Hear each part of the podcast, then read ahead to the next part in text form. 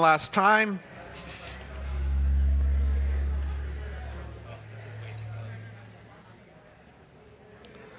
And uh, let's uh, gather back into the uh, seating area here.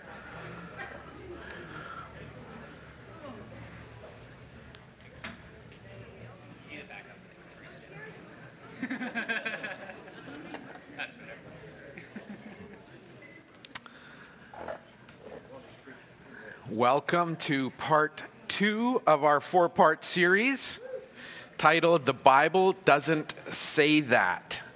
This is a series where we examine seemingly good advice that's masquerading as scriptural truth. Quotes that are often passed along, especially on social media. Facebook is full of them, that are given with the best of intentions, are meant to inspire or comfort or sound like they've been found somewhere in the Bible. But if you were to apply these truths to your life, what would happen? You would actually discover that they end up being incongruous with truth and incongruous with real life. And as a result, they would actually end up confusing your relationships and misdirecting you in real life. Why? Well, quite simply because the Bible doesn't say those things. Or, as Sophie McDonald says, anything that's meant to be a comfort actually becomes a confine, becomes restricting when it isn't based fully in Scripture. So, case in point this morning who here has ever had a circumstance, a moment, a period of time where you knew beyond any doubt in your mind that you were at the end of your rope, that you could not handle this anymore. For those of you who have not raised one or both hands, let me ask the question from the other side. Who here has gone through their entire life, every relationship, every circumstance, every challenge, and you have never needed help. But instead, you have navigated and dealt with every situation, every relationship, every challenge so well that you've never needed help.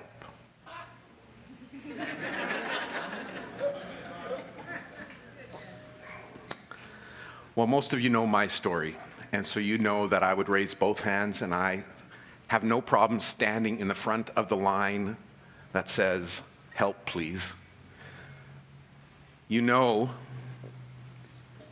that I'm willing to say that anyone who will tell you that they don't ever need help, that they can face anything, that there's nothing too hard for them to handle, that they never feel overwhelmed, that I will be the first to hold a mirror up to them and say, You, my friend, are inept at living life. You don't know how to do life based in reality. And those people will be in for a very severe blast of reality at some point in the near future. And if they refuse to accept that, then for sure, in death, when they meet their Creator, they will be faced with a significant reality that they will not be able to handle on their own. The stark truth is that we've all been in that place where we say, God, I cannot handle this anymore. I'm tapping out. I can't do it. I just can't do it. And in those moments, most of us have probably heard or spoken or thought the, these words as well. This phrase, but God won't give you more than you can handle. You can do it. God will never give you more than you can handle. It's meant to be a comfort. It's meant to give us hope and resolve. But in reality, what does it do? It leads us down a path of self doubt, self chastisement, heightened sense of self reliance, because now I got to dig deeper if God's, uh, you know, or deep self defeat.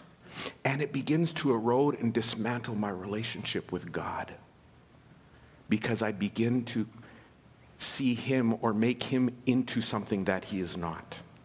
So, where do we get this untrue idea that God will never give you more than you can handle? Turn with me in your Bibles or on your devices to 1 Corinthians chapter 10. Let's find out if this thing is actually somewhere in the Bible. 1 Corinthians uh, chapter uh, 10, the context for the chapter is one of sin and temptation. Paul's writing to the church in Corinth, and he's relating the Old Testament nation of Israel's history and propensity for idolatry to the current context for Corinth and for us in terms of temptation. He's saying to the church, hey, look, church, others have traveled down this road of sin and temptation before, and we can learn from them. So the outcome is always the same, he says. It was the same for Old Testament Israel. It's same for Corinth. It's the same for Jericho Ridge. Anyone who decides that they want to worship something other than God first and foremost, which is what idolatry is, will suffer that same outcome judgment due to broken relationship with God. So, what can we learn from the nation of Israel? Paul says, look at verse 12. If you think you're standing strong, be careful not to fall. The temptations in your life are no different from what others experience. And God is faithful. He will not allow the temptation to be more than you can stand. When you're tempted, He'll show you a way out so that you can endure. So, my dear friends, flee from worship of idols.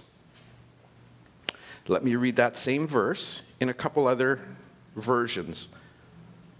No temptation has overtaken you that is not common to man. God is faithful. He will not let you be tempted beyond your ability. But with temptation, He'll also provide the way of escape that you may be able to endure it. Starting to hear some of that language? You can handle? God will never give you more than you can handle? It's not saying that, but we're hearing some of that language. You are tempted. New International Version. You are tempted in the same way all other human beings are. God is faithful. He will not let you be tempted any more than you can take. But when you're tempted, God will give you a way out, and then you will be able to deal with it. You start to hear phrases in there God won't give me more. I'll be able to handle it, I'll be able to endure it.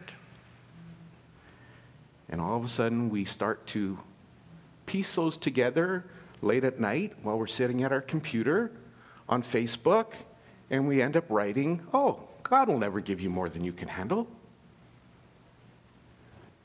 And that train of thought goes out, and someone else thinks that sounds great, and before we know it, we have completely misconstrued 1 Corinthians 10, verses 12 and 13. The word temptation that Paul is using in this passage can indeed actually be translated in reference to suffering and testing. The word is peirasmos, and it can be translated uh, for uh, temptation and sin, or it can be translated for suffering and testing. So you could make an argument that our English version has mistranslated it, and it actually is referring to suffering. That God's not going to give you more than you can handle when it comes to testing and suffering.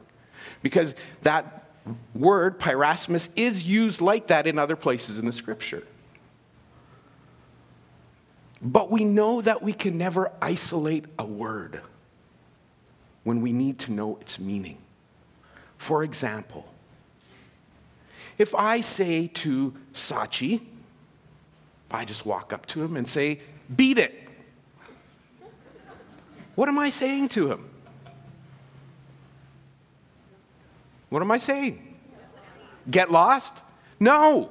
Sachi, last night on TV, I was watching 1982, the release of Thriller. My favorite song off that record, Michael Jackson's Beat It. That's what I was talking about. Beat it, beat it. That's what was going through my head. You heard something totally different.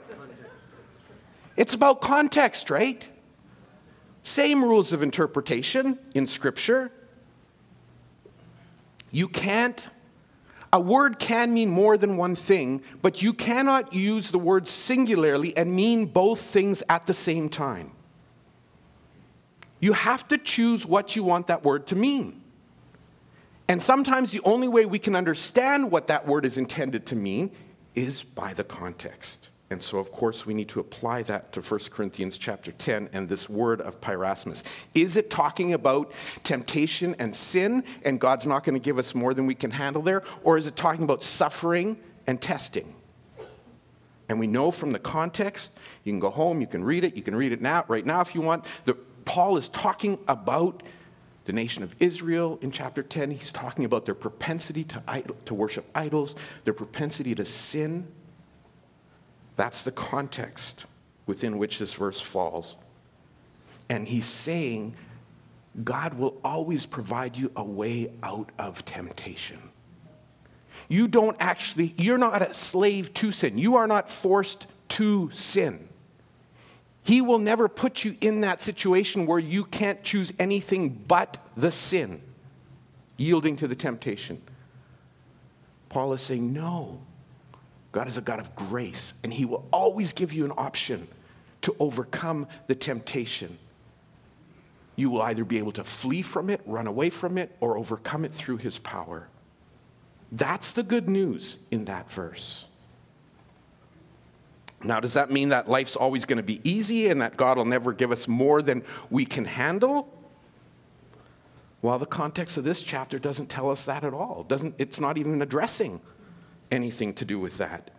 In fact, if you look at the broader context of Paul's writings to the Corinthian church, and if you look at the broader context of Paul's life, and as you related to me, your broader context of life when I asked you the first questions this morning, Scripture actually confirms and tells us that the exact opposite is true. Turn over in your Bibles to Second Corinthians, the second letter that Paul writes in chapter 1.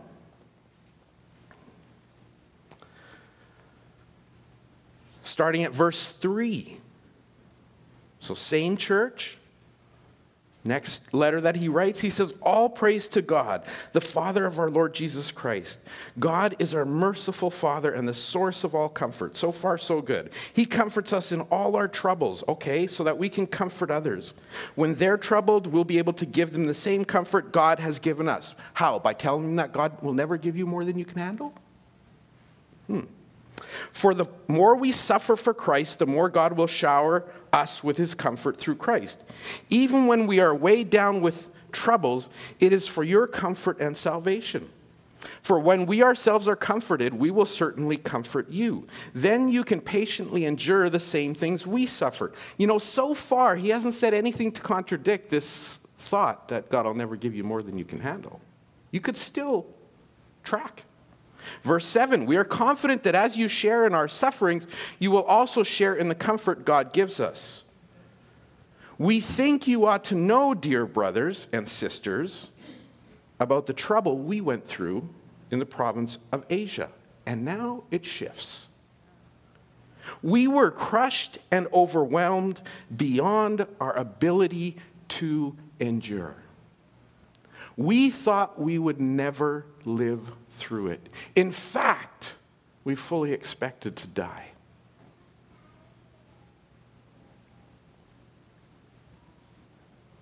But as a result, we stopped relying on ourselves and we learned to rely on God who raises the dead.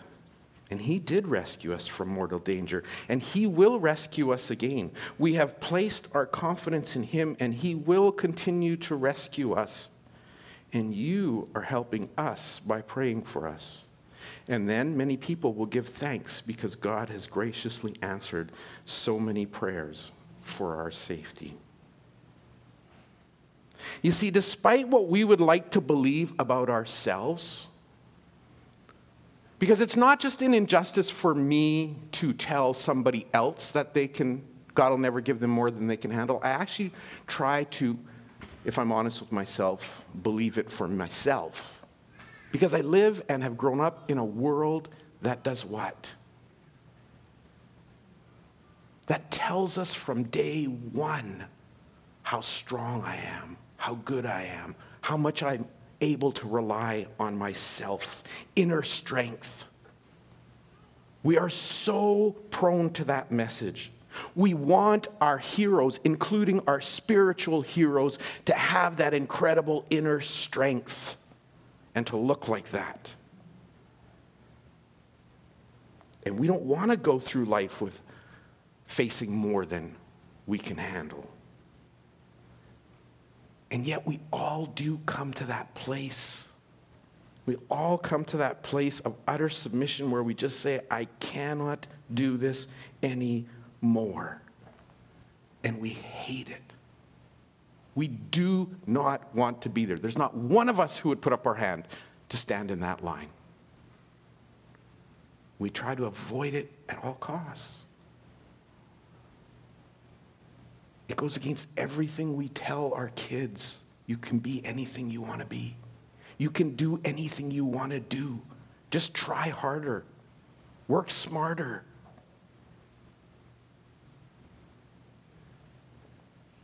And yet we all end up in that place where reality doesn't jive with what we've been taught. So why? Why does God give us more than we can handle? You may be in that very place right now. Or you may be living with the consequences and the residue of past sufferings that you couldn't handle and you never dealt with. I did that for 40 years of my life. Why? Let's look again at verses 9, 2 Corinthians chapter 1, verses 9, 10, and 11.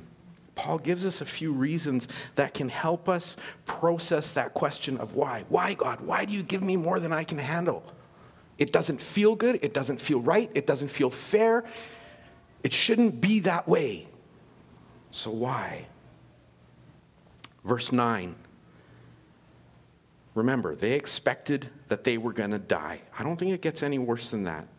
He says, But as a result, we stopped relying on ourselves and we learned to rely on God who raises the dead. And He did rescue us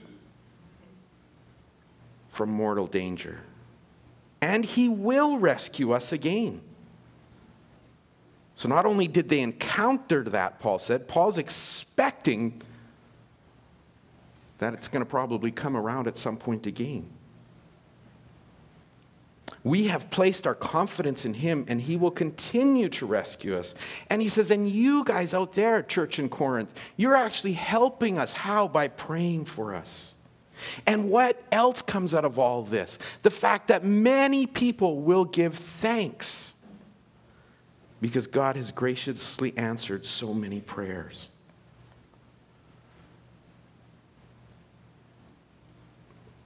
pull out a couple things out of there. The first thing has to do with discipleship. Why does God give us more than we can handle? Because being a follower, a disciple of Jesus, is a process. That's what the word discipleship refers to. It's a process of, uh, of, of our faith maturing, it's a process of our relationship with God growing. You see, when we were first introduced to Jesus, we were given basics, kind of like a first date. You get to know him, you tell him a little bit about who you are, right? You learn that you're a sinner. You learn that your sin breaks relationship with God. You learn there's nothing you can really do to restore that. You can't be good enough. You can't do anything great enough to fix that. And someone introduces you to Jesus and says, Jesus is the Savior. He's the one who's done something for that. And so then you decide okay, if that's all true, do I want that relationship and do I want to follow this Jesus, right? Same premise as your first date.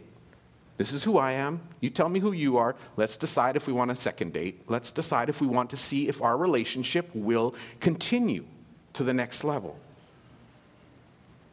And from there, from that initial faith, our, our relationship with God is designed to grow and mature. It's designed to go deeper. so that we can know Him more, so that we can reveal more of who we are in His presence, and so that we can become more like His Son Jesus. All with the eventuality and the goal of spending eternity face to face in the presence of our Creator. And so we grow through successes, we grow through accomplishments, we grow through challenges and testing, we grow through suffering. We know that that's the reality of life. Each circumstance has the potential to move us closer to our ultimate purpose and goal of eternity with our Creator. Now, I say that each challenge or circumstance has the potential for that, for our good. Because we know, and we know this even from the very beginning of time, from the beginning of scriptures, way back in the book of Genesis, that throughout history, throughout our own personal lives, we know that we have a propensity to go our own way. Right? We live in a world, as I said, that encourages us from small all the way through to become independent, to stand on your own two feet, establish your own identity. Don't let anybody tell you you can't do something. And when we falter, then we're told to get back up on the horse again, try again, try harder, just keep doing it. You'll get there. You can do this. Nothing can stop in your way. But, friends, what's the logical conclusion to that? And I'm not saying we shouldn't be encouraging, but what's the logical conclusion to that? That philosophy of life leads you to one of two crossroads because inevitably, as you have all told me, you will come to a place where you say, I can't do this. Now you are left with a conundrum. I can't do this because it's Mike's fault. Thanks, youth pastor. Or I can't do this because something's wrong with me. Uh oh. Neither one of those two things are necessarily healthy conclusions. Now, it may be Mike's fault. He's not perfect. And it may be my fault, and I, am not perfect, but I don't want to hear that. All my, my whole life, my mom's told me I'm like the best, right? One of the primary themes of the scriptures is that our self reliance needs to die. Our self reliance needs to die in relationship to our God. The very thing that Satan tempted Adam and Eve with has been the greatest obstacle for all of humanity from generation to generation to generation. We are so wonderfully and incredibly made. The very first two people were told, hey, go out, name all the animals of the earth, rule over it all. You can do it. And Satan came along and tempted them and said, you know what? There's even more. You can do all this without God's help. You are so incredibly wonderfully made. And this is what we think today. We're so incredibly created in, in terms of the, uh, who God created us to be that we can actually picture in our minds a reality, a future that is successful based solely on our own merit. I can actually come up with an idea that would be successful and I could do it all on my own. I don't need anybody else's help. And yet, Scripture from beginning to end is about faith in God, trusting in God, living by God's uh, power and His wisdom, His leading, His strength, His mercy. It's all about God providing and me denying myself and following Jesus, pressing into who God is and letting Him do. Friends, we believe that we can do better for ourselves than what God can do for us because we know ourselves better than we know our God. Let that sink in. We believe that we can do better for ourselves. We can take better care of ourselves than God can take care of us because we know ourselves better than we know our God. And so God mercifully gives us more than we can handle in order to break down our self reliance. He gives us doses of reality so that we don't isolate and distance ourselves from God, saying, I don't need you, God. I just don't need you.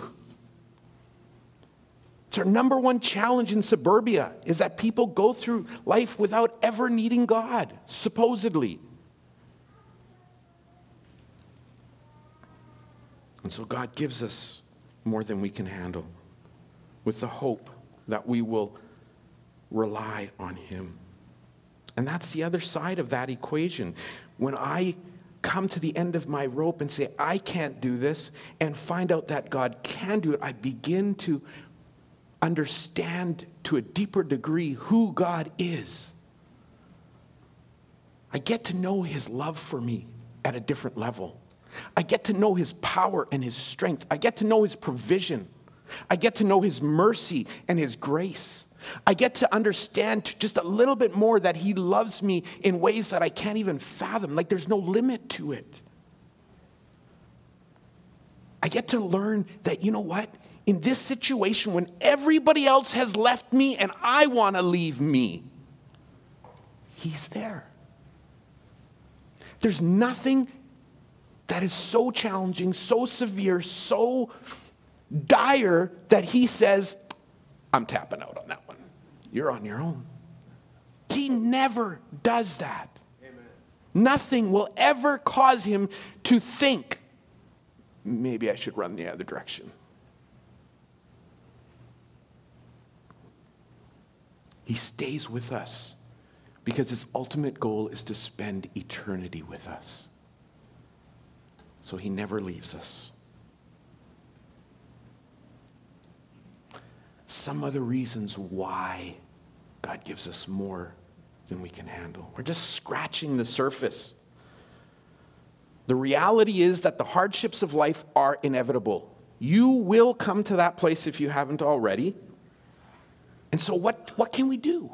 What can we do when we get to those places? In fact, I'm to we'll, we'll end with just a couple things here, but I'm going to say that actually these aren't things that you can do when you get to those challenges in those places. These are things that we need to be doing now in preparation of when we are in those places. Because if we don't set these practices and disciplines in our life when we're not facing challenges, chances are when we face a crisis or a challenge that we can't handle, we will go to default mode. We have this innate ability within us, both nurtured and created, to rely on self. And so, if I don't have a practice or a habit of avoiding that and not going down that path, when something comes at me suddenly, I'm going to react. And my reaction will be self reliance. If you need more emphasis than that. So these are things, just a couple things that we need to be practicing now. Start them now if you're in a place of peace and calm and life is going well. So that. So, what can we practice? Again, some of the things that Paul brought out in that passage. First thing, and you say, oh, that's so easy. Pray. Ah, oh, yeah. I got that. I, when the challenge comes, I'll remember. It's ongoing conversation with God. It's an ongoing revealing of who you are and understanding who he is. One of Jesus' primary tasks with his disciples, remember, he took these guys like off the shores and said, Hey, put your nets down, come follow me. Like they knew nothing. One of his primary tasks in those years that he had with them was to teach them how to pray. That was more pressing to him than them figuring out how to do miracles, than them learning how to uh, beat a Pharisee in an argument, even more pressing than, than uh, you know, working for social justice and, and raising the economic status of the poor was that they would learn how to pray, that they would learn how to be continuously in the presence of the Father as he was. That's what he wanted for them. Prayer as conversation removes the obstacles to obedience in relationship with God. And sometimes those obstacles are external, and sometimes they're internal. But prayer changes us and how we overcome them. It gives us clarity. It changes our perspective. It gives us hope and a desire and a courage to obey and to live and follow God. Prayer as an outpouring of my soul to my Father is always received with empathy, with grace, with hope. And it's deeply, deeply personal. But you know what? It always has a communal component to it as well. Always has a communal component. When Jesus was pouring out his soul to the Father, in the Garden of Gethsemane. So this is on the night before he's the night that he's going to be betrayed, and he knows what the following days hold for him. He knows he's going to end up on the cross. We know what that scene of agony in the Garden of Gethsemane is like, or was like for him. Scripture says he was, he was sweating what appeared to be drops of blood. He asked his friends to pray with him.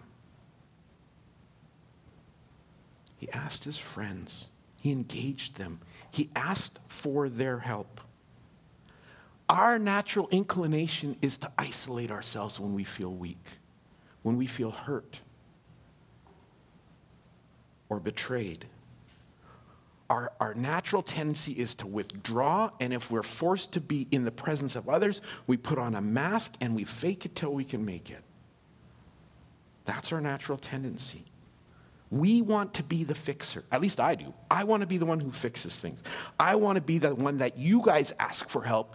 I don't want to be the one asking you for help. Just the other day, someone came up to me and, and started the conversation with, I need to ask for help, but I hate asking for help. Why is that so hard for us?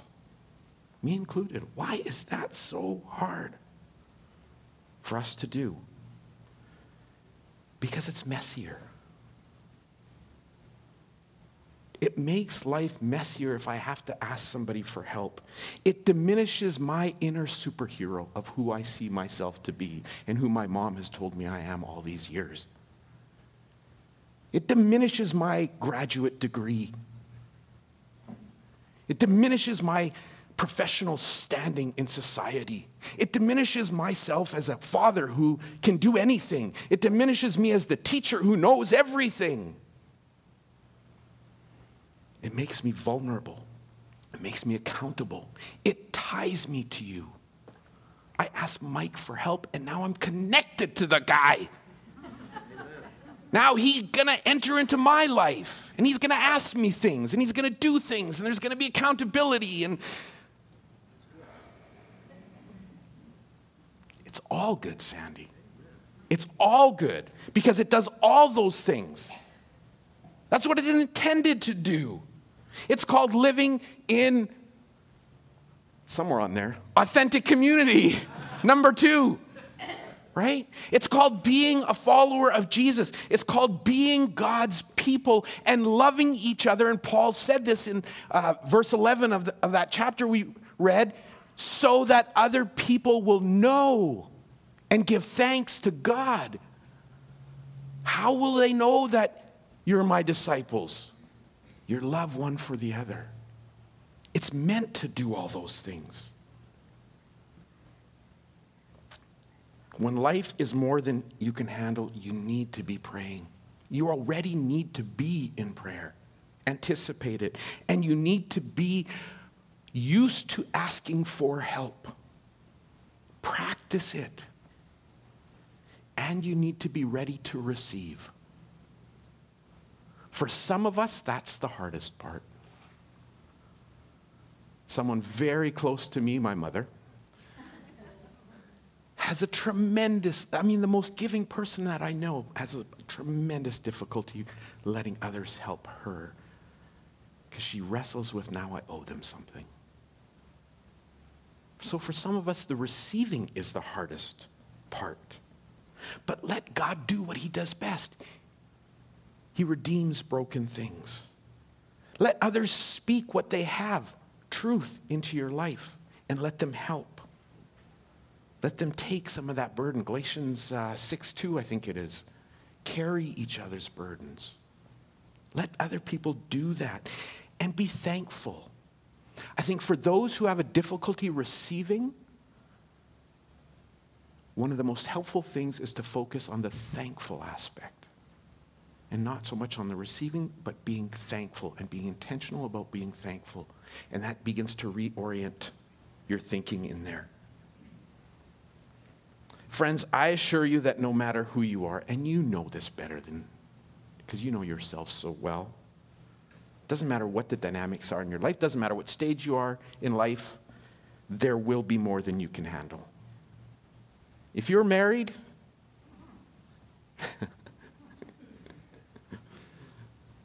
how come only some of the spouses are chuckling? there's going to be more than you can handle. If you're single or if you're divorced, there's going to be more than you can handle.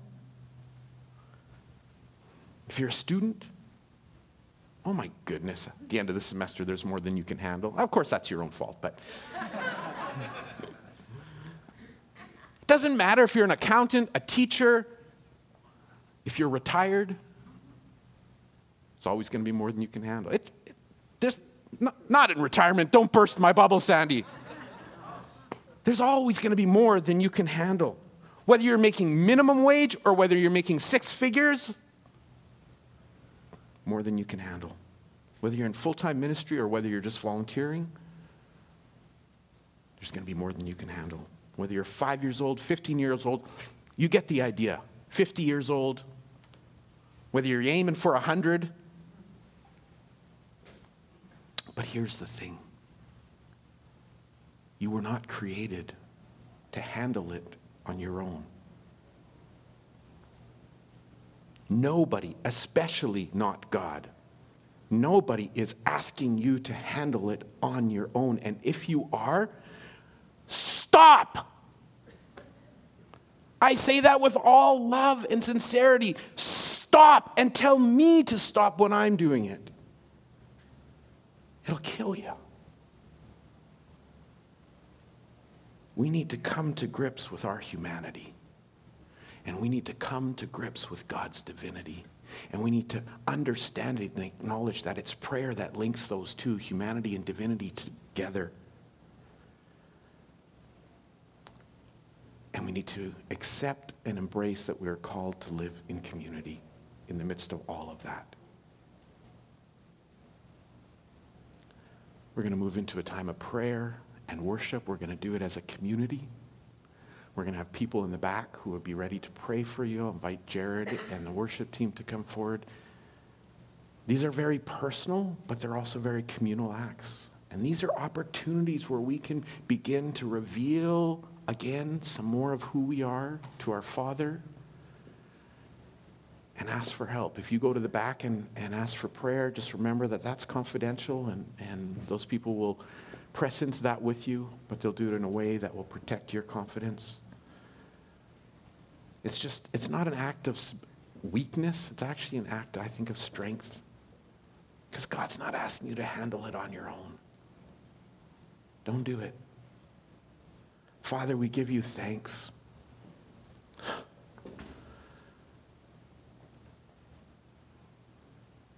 Lord, none of us wish or want more than we can handle. All of us want to be Superman.